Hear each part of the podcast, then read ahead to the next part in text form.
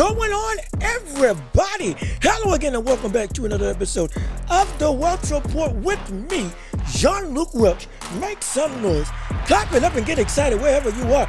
We are back, as we always are, every week with another action packed, jam packed, exciting episode for you today, covering the world of sports. In this episode, covering the world of boxing. That's right, two big fights coming down the pipe this weekend and on November 25th. Of course, November 25th, we're talking about Dave Benavidez versus Demetrius Boo Andre for the interim WBC super middleweight title. Of course, everyone's there is in lieu to, to keep on their fast track to the biggest payday in all of boxing, a fight versus Canelo. Both people have deemed to be ducked both people have deemed to be afraid or be feared by the rest of the division. Both people have found it hard to make fights, but they made a fight with each other. How is this fight going to go? Who is going to win? Does Demetrius Andre even have a shot? Andre? Andrade? However you say it. Does he even have a shot to get over the hump that is a Mexican monster. Or will David Benavidez keep on trucking through? But before we cover that, we have to cover what's happening this weekend with Shakur Stevenson versus Edwin De Los Santos, the very explosive power puncher for the vacant WBC lightweight championship. How is this fight going to go? Who will win? What does Edwin need to do? What does Shakur need to do? What will the outcome ultimately be? My predictions for both and much more we will cover on this show today. So thank you again for tuning in. Thank you so much for joining into the best show in the world, the Welch Report. We trying to get there. And we did it. My goodness, hold on bump that. We done got there. We did it. We got to 500 subscribers. We crossed the threshold, got past the line. Thanks so much to all you pull double duty trying to get them shorts edited to get people more out there and more exposed. I'm trying, I'm doing everything I can to get this marketing done.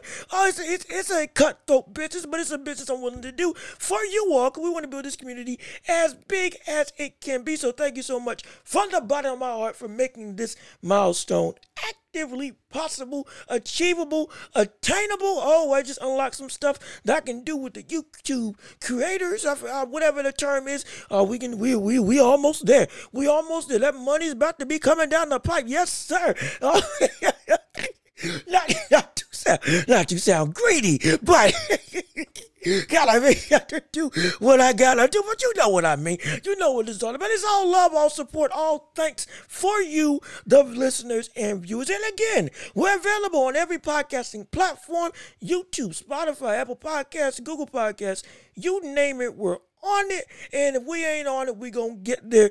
Trust and believe. Rate us five stars everywhere. Yada yada yada. You know the spiel. Share it with everybody, and let's build up this empire to get. Oh, by the way, I forgot on YouTube, like we always say.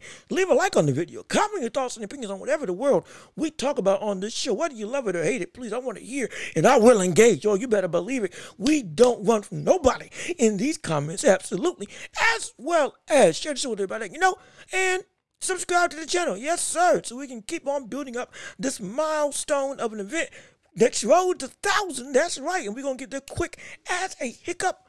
All because y'all have been so supportive. So thank you again so much from the bottom of my heart. Really do appreciate it. But with all that out the way, done spent what four minutes on the intro. That might be one of the longest I've done. Let's get all the niceties out the way. We got to talk about boxing. We got to talk about combat sports. So that means it is time to step into the ring. That's right. Ring the bell. Let's get it started. Let's get this whole show underway. Round one of this show. Talking about the event happening this weekend. Shakur versus Santos. Shakur Stevenson versus Edwin De Los Santos for the vacant WBC lightweight title, to provide title, excuse me, at 135 pounds to provide some backdrop to this whole affair. Shakur Stevenson, one of the biggest riding stars in all of boxing that we've covered multiple times on this show, one of the better technical boxers in all of the sport. Distance control, incredible. 20 and 0, 10 KOs, looking to become a champion lightweight division versus Edwin De Los Santos, 16 and 1, 14 KOs, 88% power or 88%, excuse me, win percentage by knockout. All but two fights have ended. Uh, as you can see, all but two fights have ended in his wins by KO. This man is a bona fide puncher. This man, he can crack. He's legit. His power, his record isn't padded in terms of what his actual ability can be. No, this man can go. This man can put your lights out legitimately. But does he have enough in his toolkit to actually get the job done against one of the best boxers, purely talented? and purely skill wise in the world today in Shakur Stevenson. Well, let's break it down, shall we? What does Santos bring to the table? What does Edwin De Los Santos bring to the table when it comes to Shakur Stevenson? Well, like I said before, he is incredibly fast. He's incredibly quick. He is somebody who is explosive on top of, excuse me, I didn't say that before, on top of the power that I just lauded over. He's got legitimate speed. He is a very explosive boxer, not just in terms of punching. I'm talking about just movement as a whole. He's incredibly athletic. This is the man who can dart in and out of the ring. More likely wants to dart in rather than darting in and out. He's more of a jump in type of fighter. He will go way back and then close the gap in a heartbeat right before, at the drop of a hat in the form of a hiccup. And then what do you know?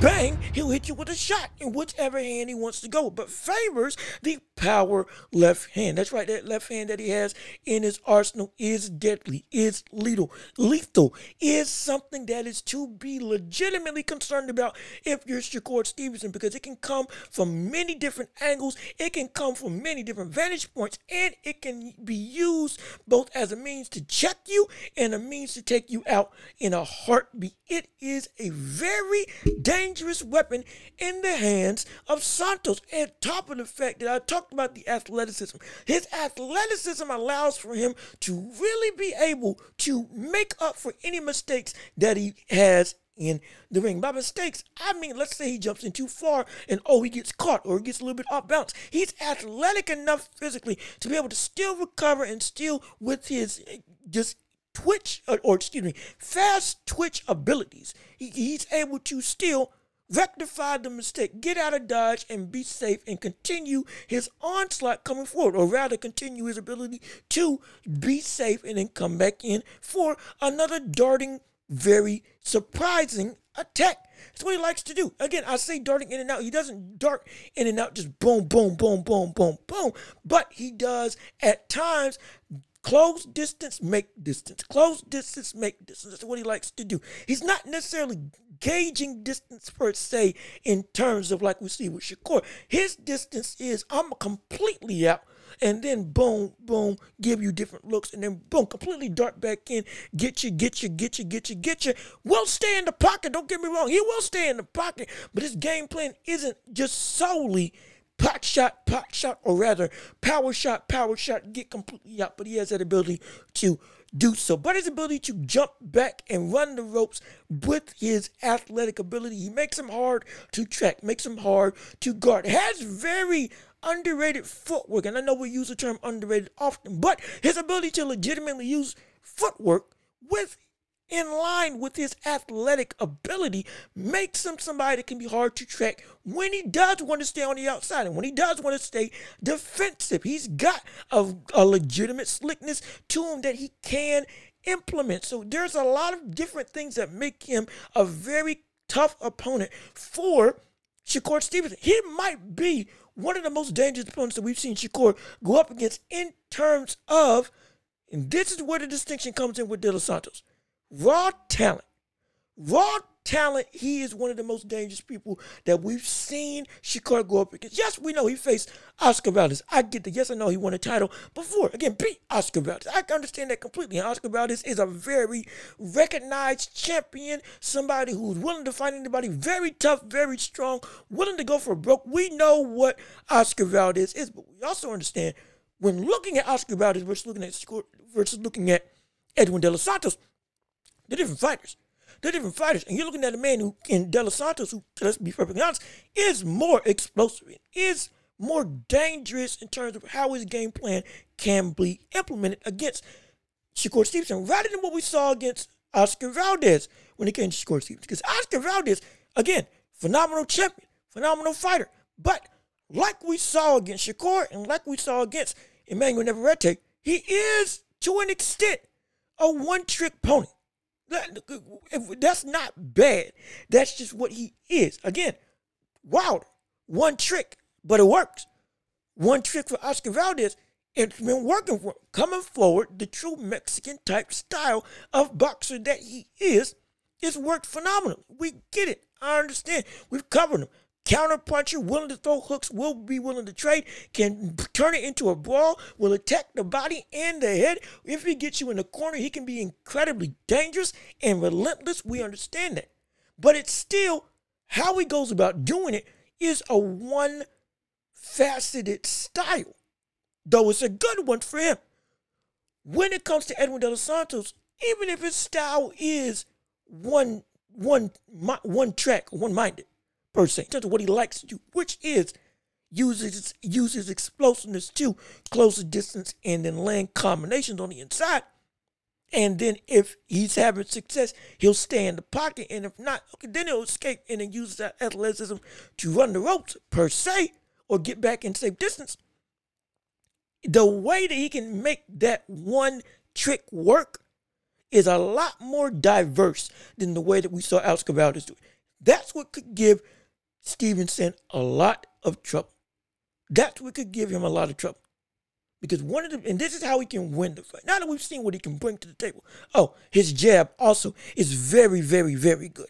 One of the biggest weapons in closing the distance is shooting out that very quick jab coupled with his explosiveness in closing the gap from way far out.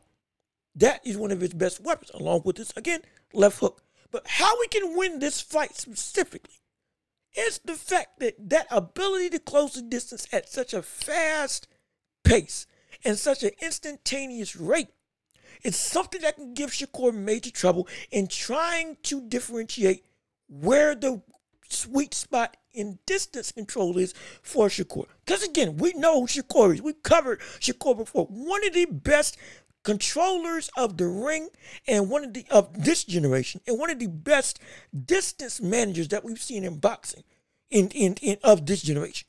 Phenomenal. He's great at it.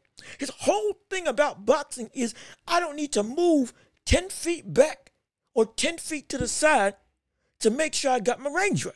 I can stand right in front of you, take half a step back, and be completely out of where you can hit me, yet be in range to do whatever I want it is to you. Always defensive, incredibly fast, great feet, phenomenal defense, phenomenal jab.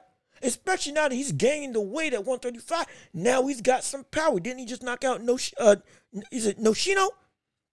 I believe that was his name. Knocked out Nishino when he was trying to. Hopefully, I'm saying the name right. If I'm not, please correct me. Absolutely. But knocked him out when he was getting dogged on for his power. I believe it's ended his past four fights by KO. For being completely honest, he's gotten the power now that he's moved up in weight, growing into his real manly body. Again, was a youngin coming into the game. Of course, he's always been young, but you get what I'm saying. He's now starting to mature physically and reaching his peak of athleticism. And as that goes on, he's going to keep moving up in weight and consistently gain more power while keeping that great, phenomenal speed, footwork, body control, and distance management and depth perception that he's got that is uncanny out of everybody in boxing. We understand it. That still doesn't mean, with all of that being said, that he can't be given trouble by Edwin with Edwin's ability to be incredibly fast at closing the distance and then darting back out. That speed can give Shakur some trouble. That speaking gives give Shakur some serious problems engaging where and when to throw the shots necessary to catch Edwin like he wants to and make it so that he's always in control. It's a legitimate thing because it you're dealing with again raw talent in terms of Edwin De Los Santos. He's got the tools physically to give him a lot of trouble and potentially win this fight. And because he's raw, he's not as polished. Again, raw talent. He's not as refined. He's not as buffed out as we see with Shakur Stevens, who's, again, a, a mastermind of a boxer. But with that rawness comes unpredictability. Couple that unpredictability with great speed both in the feet and in the hands, it breeds an environment to make Shakur really have to work to get the distance right in order for him to take control of the fight, like we've seen him do multiple times against multiple opponents all throughout his career. That's been one of the biggest things. And with that unpredictability can come a legitimate weakness that we could see get exposed, which is the body of Shakur Stevenson. Whether you want to admit it or not. The, I'm not saying he's weak to the body, but we have seen him get hurt before. Again, Oscar Valdez caught him to the body. In fact, Shawn Porter pointed out on his podcast when they were covering the fight as well. Shakur got hurt to the body by Oscar Valdez. It is the truth. He hit it incredibly well. Absolutely, he did. Again, carried himself like a champion. Went on to win the fight. Dominated for the most part. Absolutely. That doesn't change the fact that we saw something that could potentially give him trouble. With all the boxing ability, there is a, a there is a focal point that can be hit to the body that can potentially shift the trajectory of what can happen in this fight. Now, you couple that with being able to close the distance and make it so that Shakur whiffs on a counter, and you didn't have an opening to land a body shot with the power that we see Edwin De Los Santos have legitimately at his disposal, it could spell some real trouble if things go south for Shakur Stevens. So it's not out the question that we could either see Shakur get hurt and then get put in trouble, or we could see the distance management of Shakur not happen up until late in the fight. And by that time, potentially, with the raw unpredictability of Edwin De Los Santos, it could be too little too late, potentially. And it'll be forced that Shakur is going to have to score a knockdown and or knockout to potentially win the fight. If it went that way, that's how I would see Edwin De Los Santos winning. Because he's not going to be able to outbox him. He's just not going to be able to. He's not going to be able to outbox him. We understand that. We know that. We know this. Again, great boxer in his own respect. He's not going to be able to outbox him. Again, raw versus refined. He's not going to be able to outbox him. But if he can turn this into a, a, a mismanagement control on Shakur's part, with him being raw and unpolished, having the ability to make his distance management very hard to mitigate, could take away one of Shakur Stevenson's greatest weapons, which then would take away the absolute control that we see from Shakur Stevenson, which then would allow Edwin to be able to have a real shot at pulling out an upset victory, becoming a champion, and potentially putting himself in line for the upper echelon of the division in all of boxing with the lightweight division at 135 pounds. We can, we can legitimately see that. It's not out of the question. So that's how we could see Edwin De Los Santos actively win this fight. But that doesn't mean that I haven't won this fight. who I have won this fight is Shakur Stevenson. And the reason why I got Shakur Stevenson winning this fight is due to the fact that while what I said could possibly happen with Edwin De Los Santos, I don't see it happening as the absolute route to winning. I don't think it's going to happen. I think we're going to see, I believe we're going to see Shakur Stevenson, like we've seen him do before, get the distance, gauge the distance, lock in the distance, and never let control of the fight go from his grasp for the rest of the, for the rest of the night. For the rest of the night. Jab him as he's coming in, counter him with shots consistently, allow for Edwin to get frustrated and overcommit after as he's getting outboxed. And then, boom, catch him with the hook, knock him down. And then from there, close the show.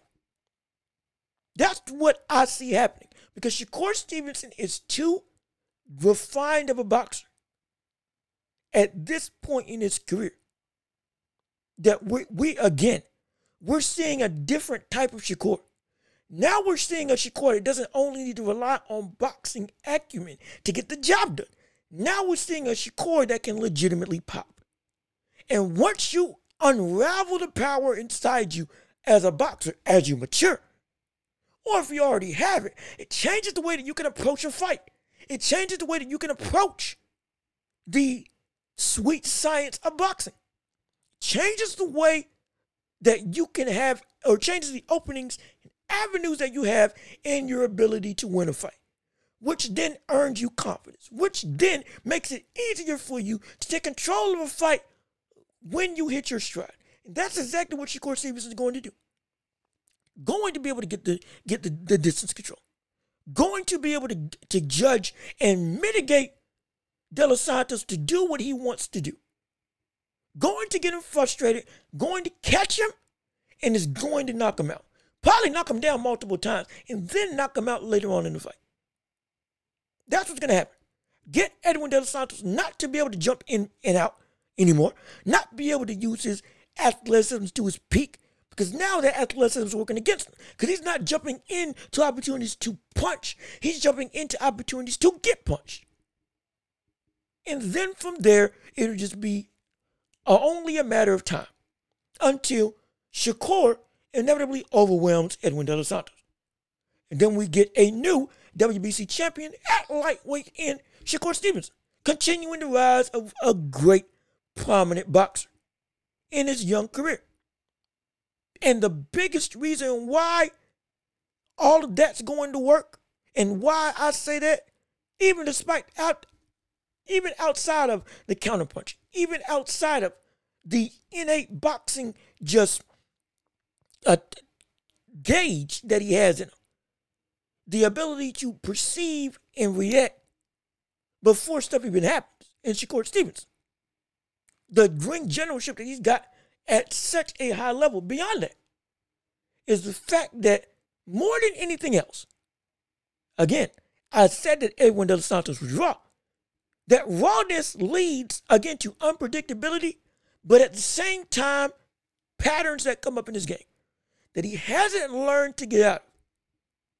And it's mainly his guard. And his guard acts as a tail.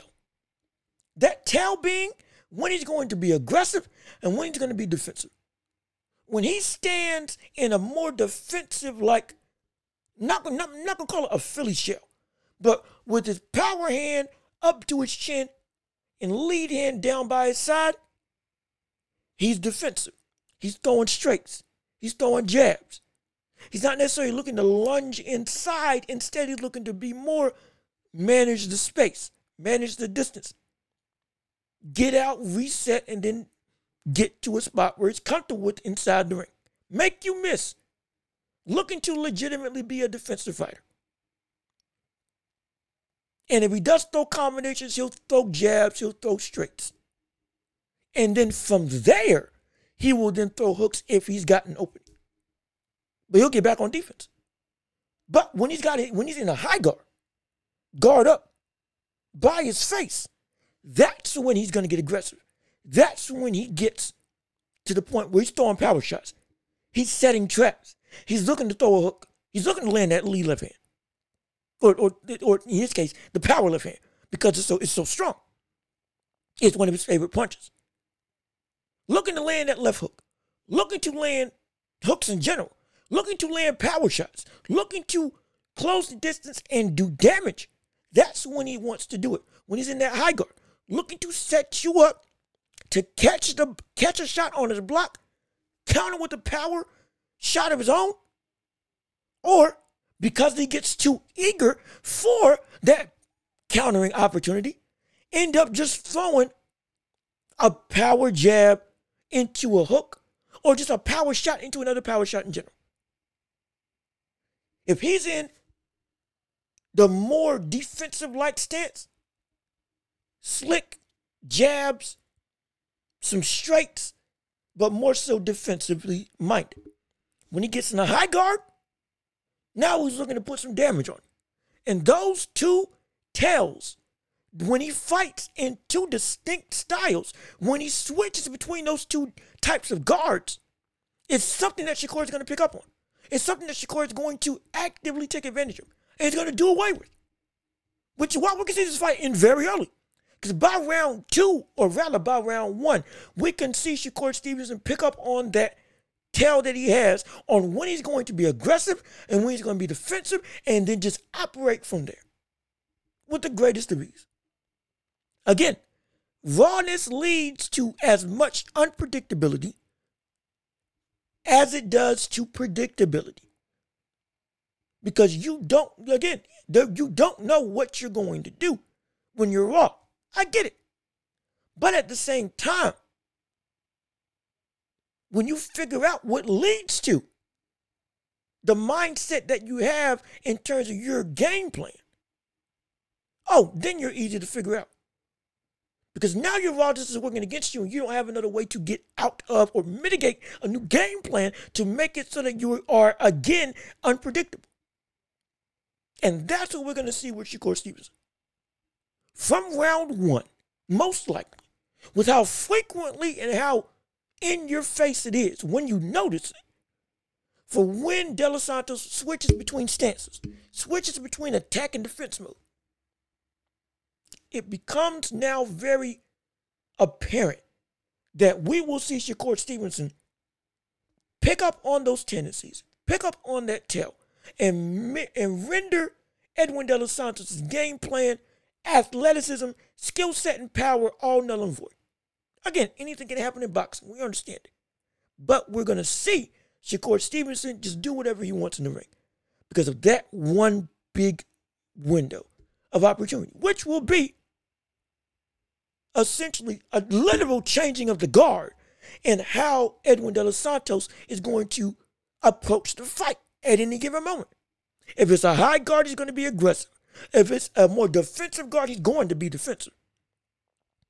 And he doesn't do either one unless he's in those specific guards. For the, for the most part, in his ability to fight. And what I've seen in studying him is a tale of two people. It's like Dr. Jekyll and Mr. Hyde, legitimately, in terms of when he switches it on and off when he's going to use all of his athletic ability versus when he's going to be more defensive. And both of those situations is going to give Shakur a legitimate reason to say, oh, yeah, this fight is going to be easy and walk through Edwin De Los Santos. And for my prediction, I got this fight. If he does pick up on that as on that tail as quickly as I can see Shakur doing it, it'll probably be done in five. Again, with the added power that we're going to see in Shakur Stevenson. Now that he's, again, moving up. I've talked about it before. But also, we've seen Edwin De Los Santos get hurt before to the, to the head on a hook while inside and get countered. Again, you got, what, what was it of, uh, but the brother's name started with the V that he was up against. I can't, not, not, not, um, not Valanciunas. I, I forget. It's, the name is escaping me. The name started with a V. White dude, I believe he was fighting up against. Also had legitimate power. But sloppy technique, especially compared to what we see in Shakur Stevens. And he caught Santos with a hook on the inside and knocked him down, had him hurt legitimately.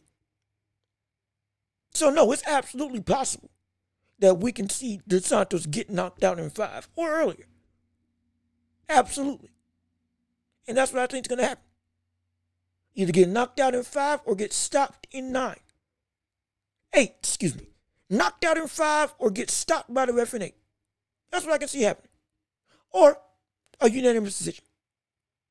And then a new WBC lightweight champion, which is going to be incredible. And now we're one step closer to seeing potentially Shakur versus Tank as this fight progresses, we've been asking, okay, when's it going to happen? We've had a, such a great year of big fights. Will this translate over the next year?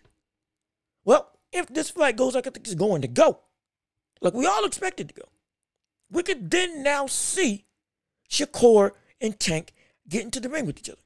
Because again, the lightweight division now is completely vacant.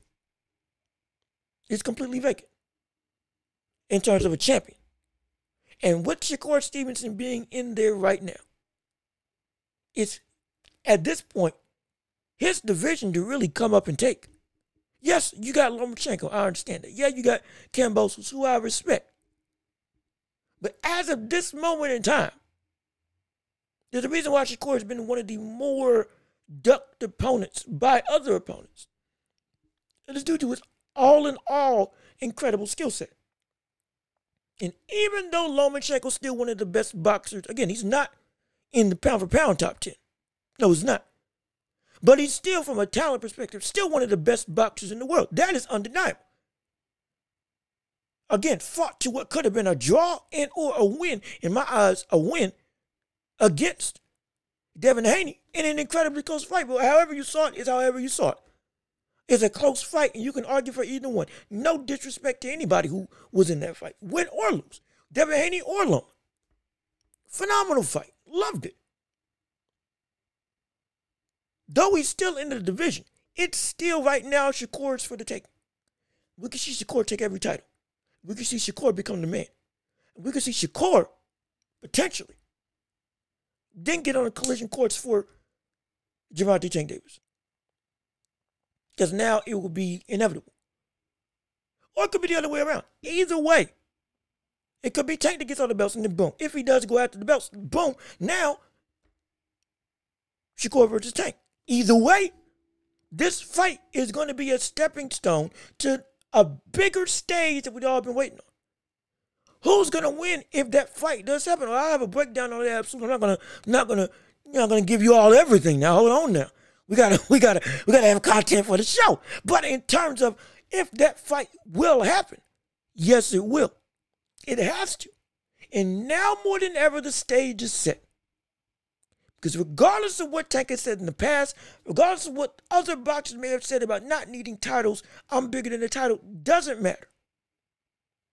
Because at some point in time, the belt holder becomes unavoidable for the other opponent's legacy.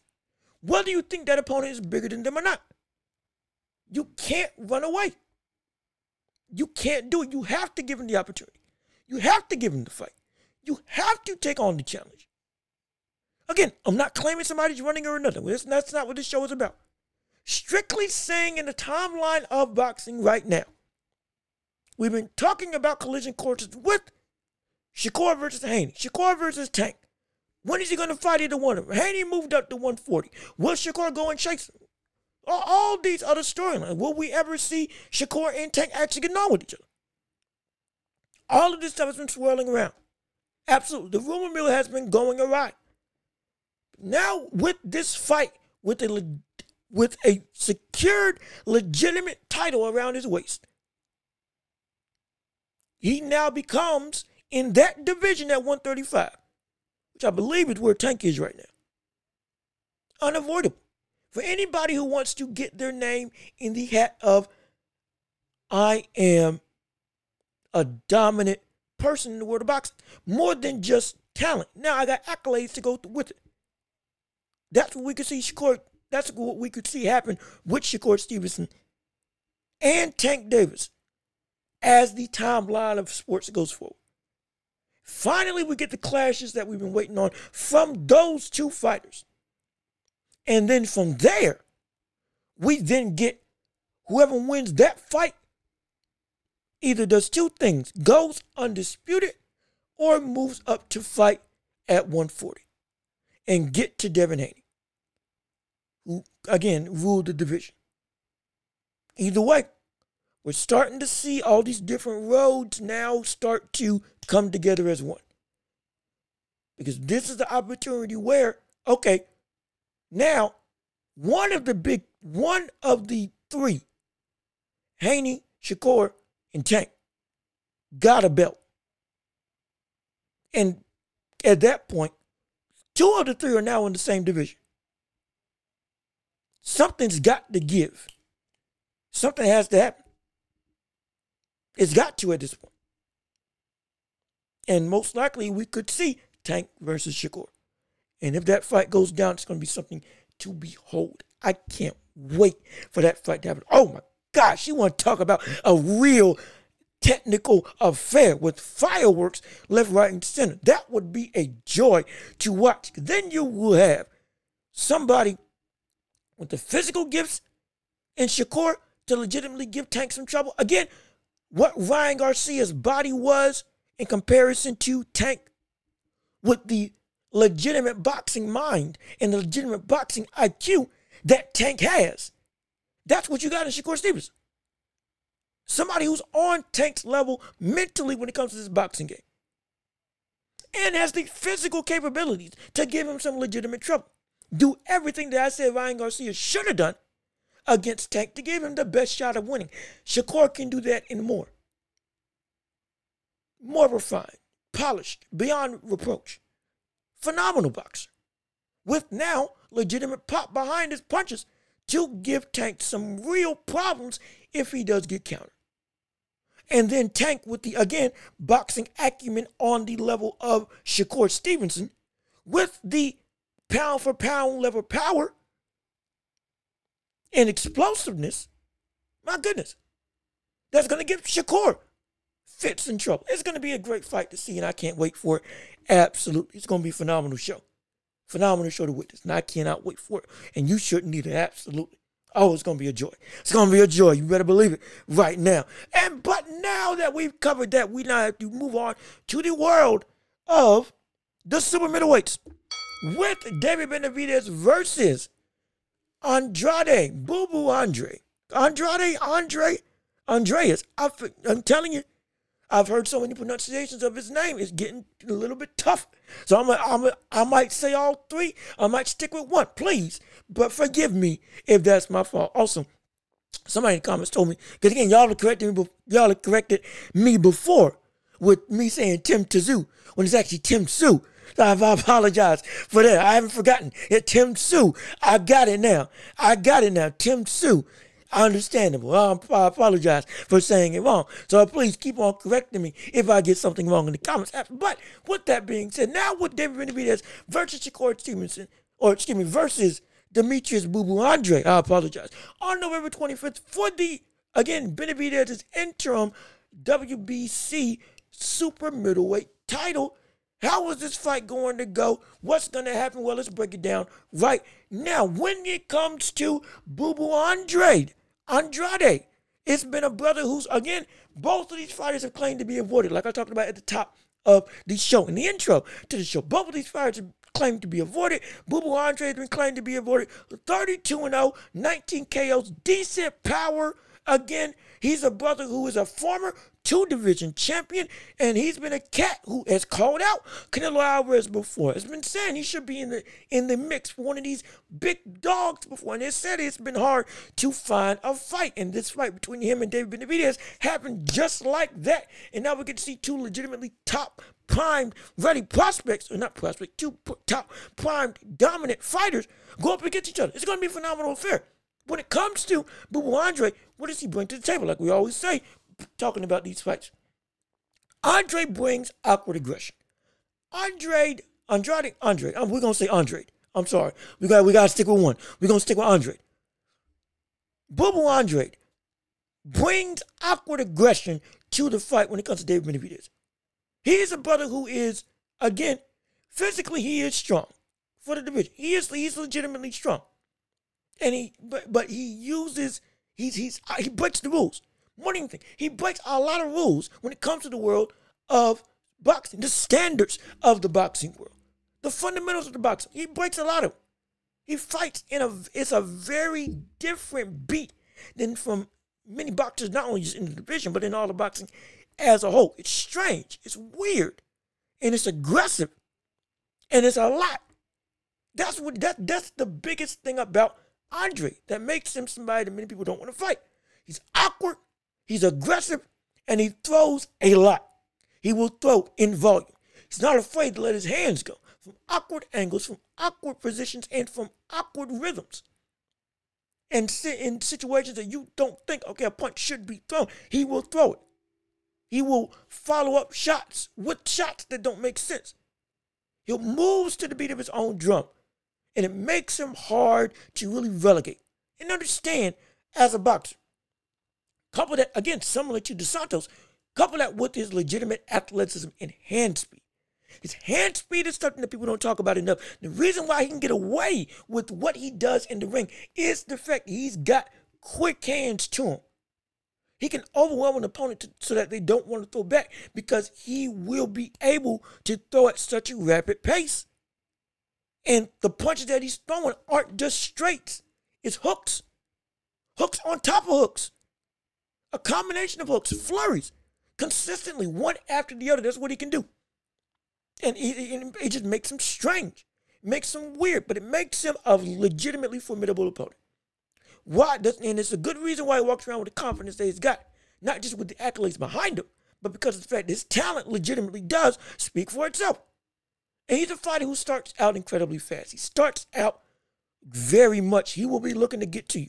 He'll look to make you uncomfortable in the immediate, in the start, before stuff gets going. Many times I've seen this brother come out from round one as if it's he's down on the cards. Surprise his opponents with just outright aggression. You're not expecting it. You don't expect a lot of things from Demetrius Andrade, but it works because he does it and he fights in a beat all of his own. Loves to come forward, loves to have pressure, loves to be a man that sets the pace and precedent, to stake his claim, put his feet in the ground, come forward, and allow for himself to be the pacemaker. Make you out, get you out of the element that you want to get into by immediately establishing his own level of dominance. And this is how I'm coming at you. Now you have to adapt. He's a, he's a fighter that wants to punch first. He's a fighter that wants to get to you first. He's a fighter that wants to make you feel what he brings to the table first. And then you would not have to capitulate and move, work around him rather than the other way around. That's where it works best. And again, good power, you have to respect him. You got to respect his pop. You got to respect his unpredictability. Again, it's not DKOs. It's not a great KO resume in 32 fights with only 19 KOs, but it's still it's respectable. It's it's it's it's it's it's good. It's good power. Legitimately, it's good power. Physically, he's got good pouches all around. And generally, he's fast in all of his opponents. So all of this stuff works in his favor. It's a very weird conundrum that we see in Demetrius Andrade. Boo Boo gives boo boos to a lot of his opponents because they don't understand figuring them out. It's incredibly difficult. It's it's it's not an easy task at all. He's got a real shot at winning against David Benavidez, though we know the monster that he is. There is a way that we can see Demetrius Andre get to and win against David Benavidez. And the way for that is going to be, it's going to be turning into a brawl. It's going to be turning it into a brawl utilizing that awkward style to get to his opponent first, like he's been doing against other opponents. But utilizing his hand speed and aggression to try to keep David Benavidez on the defensive. Try to keep David Benavidez from having an opening to throw combination punches that we know David Benavidez is willing to do, that we know that he loves to throw, that we know has just bludgeoned and beat up opponents on a consistent basis. You be get to him first before he's got an opportunity to lead the dance. And keep that pressure on him. Because you won't be able to lit up. It's gonna be it's gotta be all or nothing in terms of for Boo Boo It's got to be. He can't try to go in and box. He, he, he just can't. Because again, for all the awkwardness and talent and rule breaking that he's got at his disposal, which is justified, He's not, he won't be able to, he can't outbox him. He can't do it. Caleb Plant is a league's better boxer than Demetrius Andrade, in my estimation, in terms of completely technical aspect, fundamentally. Understanding of the sweet science, Caleb Plant's better than him. Yes, he is. Caleb Plant is a better pure boxer than we've seen Demetrius Andrade be. But Caleb Plant couldn't do a thing trying to box. The most success he had was when he actually hey, turned into a brawl. And, and and and not saying they didn't have to success when boxing, but we saw that that boxing didn't work and he had to go to plan B. And he as a boxer couldn't do couldn't quell the dominance of David Benavidez. So Demetrius Andrade as a boxer Definitely doesn't have a shot in that regard, but he can turn it into a brawl and use his awkwardness to his advantage potentially. Get to him to where he can't throw back because of the outright volume to try to quell the forward pressure that we know David Benavidez is going to bring to the table by being the first one to get there in the immediate. That's a way that he could win. And again, his hand speed, combination punching, all of that in the rule breaking aspect that we see that we see Andre use at his disposal can be something that can make Benavidez confused. For being frank, it can confuse him. He's got the opportunity to make David Benavidez maybe not be as willing to throw and do what he's normally done to other opponents because now he's he, it's a conundrum to figure out. It's a cauldron of confusion in what is what Demetrius Andrade is. And that cauldron can be something that if he serves it up to David Benavidez, it makes him disoriented, makes him weary, makes or not weary, wary, excuse me, of exactly what should be done in the ring. I'm not saying it's going to stop him, but I'm saying it can be something to give Demetrius a shot at really making this fight go in his favor. If it did go in his favor. Because again, he's not going to be able to outbox him. He's going to have to turn this into a brawl. And a confusing brawl. A whirling dervish with smoke, dust, debris, and everything clouding the vision of David Benavidez. To give, he's going to be as, he's going to need to be more awkward, strange, and rule breaking than we've ever seen him before in his career against David Benavidez. If he wants to have a shot at winning. And we could very well see that. Again, boxing's unpredictable. It's a legitimate way that we could see him win. If he attacks the wide body of David Benavidez, coupled with the awkward style and awkward offense that he brings to the table, could be enough to mitigate the offense of David Benavidez to the point that maybe it can go to a decision in his favor. In an upset win of, of all upset wins. That's what that would be his best form of attack. That's what can happen if it comes to how Boo Boo can win this fight. How Demetrius Andre can win this fight. That's how it could go. That's how it would need to go if he would if he was actually having success. That's how he can win this fight. Being more awkward than ever, fighting first, attacking first, and making David, David Benavidez confused with his onslaught of offense. Again, the whirling dervish of just outright awkward aggression. That's what we could see Andre use at his disposal to get out a win against. But again, that's not how I think this fight's going to go. And who I think is going to win this fight will be David Benavidez. And the reason being is because of the fact that, again, similar to Shakur Stevenson, we will see the same thing that we've seen him do against other opponents to Demetrius Andre. It's going to be that he'll be too much for him. David Benavidez will be too much for the Demetrius Andre. Plain and simple. I can stop it right there. But we go in detail when it comes to this show. We give you all everything. The specific reason why it'll be too much for Andre to actually be able to mitigate and handle when it comes to David Benavidez. It's because of the fact that what did I say at the start of this whole breakdown for how Boo Boo can win? He's got to turn it into a brawl. Well, that's what David Benavidez loves to do. He loves to make it a brawl. He loves to make it a fight. He loves to get down and dirty. He loves to get physical.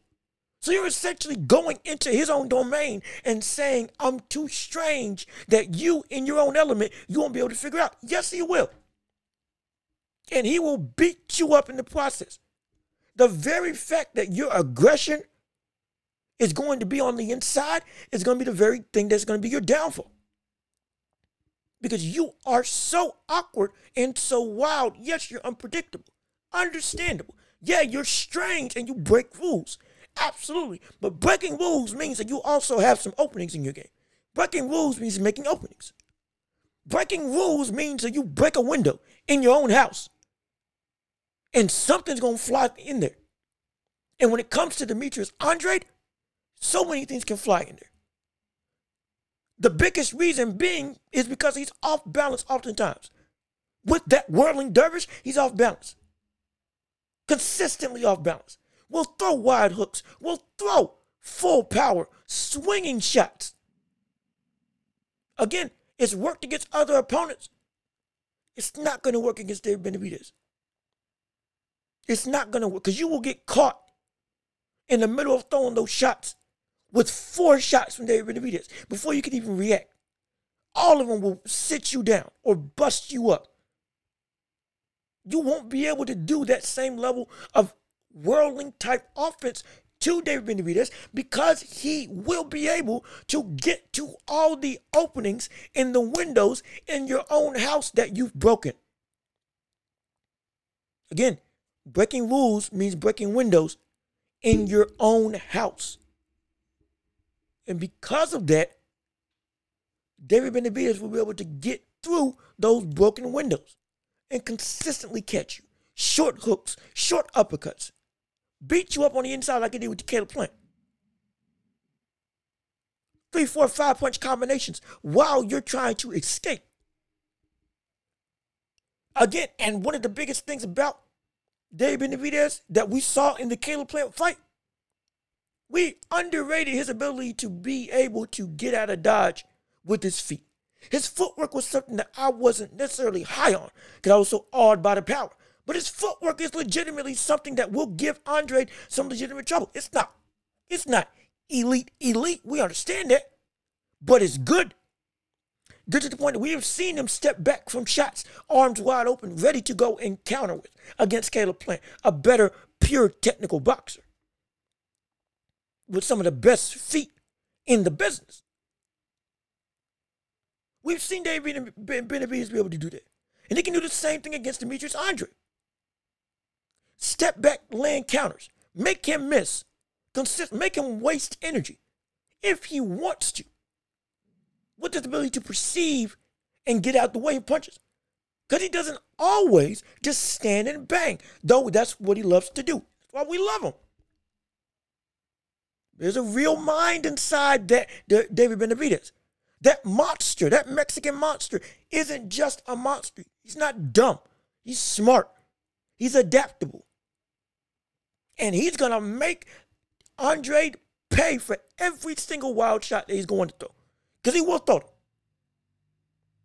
Especially since, they uh, especially since Andre's off balance, willing to, to waste energy throwing wild shots, will go for broke at uncalled for times. Not to mention the fact that his defense in terms of Demetrius Andre isn't what I would want to see for somebody as awkward as him. Oftentimes he leans back with his hands there. Or if his hands are up, even within in his defensive stance, it's still he goes the same way when he's trying to evade shots. And shots can get through. And even if they don't get through against Dave Benavidez, you will feel them throughout your entire body. Head movement isn't great for somebody as awkward as Demetrius Andre that I would want for somebody of his caliber fighter. Again, offensively centric. His best defense is his offense. Now you're going up against somebody who's the league's better offensively, more destructive offensively. And if I'm being perfectly honest, has better defense than you. If I'm being completely honest. There's David Benavidez is going to pick apart Demetrius Andre and then run through him. Because Andre's off balance, because Andre likes to throw awkward wild shots, because Andre likes to fight first, because Andre likes to be the man to set the pace, it's going to be his own downfall. It's going to be his own undoing. It's going to be his own demise. That is going to kill him. That's gonna, it's going to kill him. That's what it's going to, the very thing that can win in the fight will kill him. It's going to kill him in this fight. Because, he, again, awkwardness without great defense more often than not leads to you at some point or another getting tagged and put out. And that's what's going to happen in this fight. Tagged and put out, or not, not tagged and put out.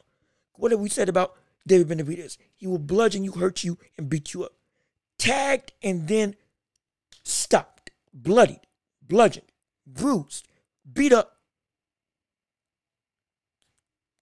Black and blue, whatever other B word you can think of. Just destroyed. On top of the fact that when I said that he would likes to fight on the inside, or he likes to throw combination punches, excuse me, and he likes to set the pace, the second biggest flaw outside of the aggression going to be his downfall and the awkwardness being not backed up by the defense necessary to make that awkwardness consistently effective and not put him in too much danger, especially against somebody like David Benavidez. It's the fact that he stays in the pocket too long. He stays in the pocket too long. That offbeat, awkward rhythm that he likes to fight at, cool. Problem is, part of that offbeat, off rhythm is playing four, five, six, seven notes when you should have stopped at three. And then backing it up with another five right afterwards. Succession after succession after succession of consistent notes or punches in this regard. And because that happens, he stays in the pocket too long. He doesn't get out. He stays in the fire too long. He stays in the midst of danger more often than he needs to, longer than he needs to, because he's often been faster than his opponents. It's not going to be the case in this fight. He's not faster than Benavidez. Hand speed, not faster. Reaction speed, not faster. Counterpunching ability is not to par. When it comes to we both throwing, you're not going to be able to overwhelm him. And so if you consistently stay in the pocket and try to say, oh, I got him now against Dave Benavidez, you will get caught and you will get dropped. It's that simple. Caught, dropped, and then beat up all fight long. Because you are too awkward for your own good against David Benavidez. If you are Demetrius Andre. you're too awkward. You're going to be, the, again, the very thing that can win you this fight is going to lose you this fight. You're too strange for your own accord. You're too weird to the point that it will be your downfall. It, it, it, it, you're now playing notes that are off against somebody else that will attack when the right time is and will hurt you when it's time to do it. You can't stay in the pocket, but you're going to stay in the pocket if you're Demetrius Andre for too long for too many strings of combinations, and you're going to get put away. You're going to get beat. You're going to get knocked out. in this fight, I got this fight ending like we've seen in many David Benavidez fights. If it doesn't end early in three, it'll end late in eight. Because he will be beat up destroyed, bruised, cut, energy sapped from under him, body will be gone, legs will be gone. Can't keep your guard up. And now you turn fearful. And then he'll finally get the ref to stop it in eight rounds after you've just been turned completely upside down. You won't look the same if you're Demetrius Andre. Because your own awkwardness is going to be your own downfall. And your willingness to throw and be first is going to be the very thing that keeps you in the fire for too long. In those continuous combinations that you love to throw. And you'll be done away with. Because your speed won't save you this time. That your awkwardness will be effective. It's not going to happen. going to see David Benavidez take away systematically your willingness to come on the inside, your want to come and fight first and land first, your energy from the body shots you will consistently throw, as well as the outright fear and pain from what you're now being hit with through your guard and with your defense that isn't up to par, now flush on your face and body. Again, bruised and cut, the kingdom come. And late in eight, the fight will be done. If it's not, if it's not early in three, it's gonna be late in eight. That you'll be knocked out, beat up. And like many other opponents, have to take a long layoff. And for closer and closer, we will now be able to see David Benavidez going through the division, cleaning the house, and getting an opportunity to get, uh, again, to become inevitable for Canelo Alvarez to finally clash and fight against him, which is going to be a joy to see. And I can't wait for it.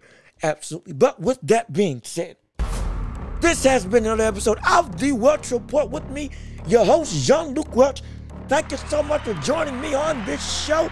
We had some fine times. Yes, indeed. Got a bunch of fights coming down the pipe. Oh, don't worry. I didn't forget to talk about the UFC with Alex Pereira beating Yildirim for the, again, to become a two division champion. Historical feats in only 11 fights. Oh, I didn't forget to talk about it.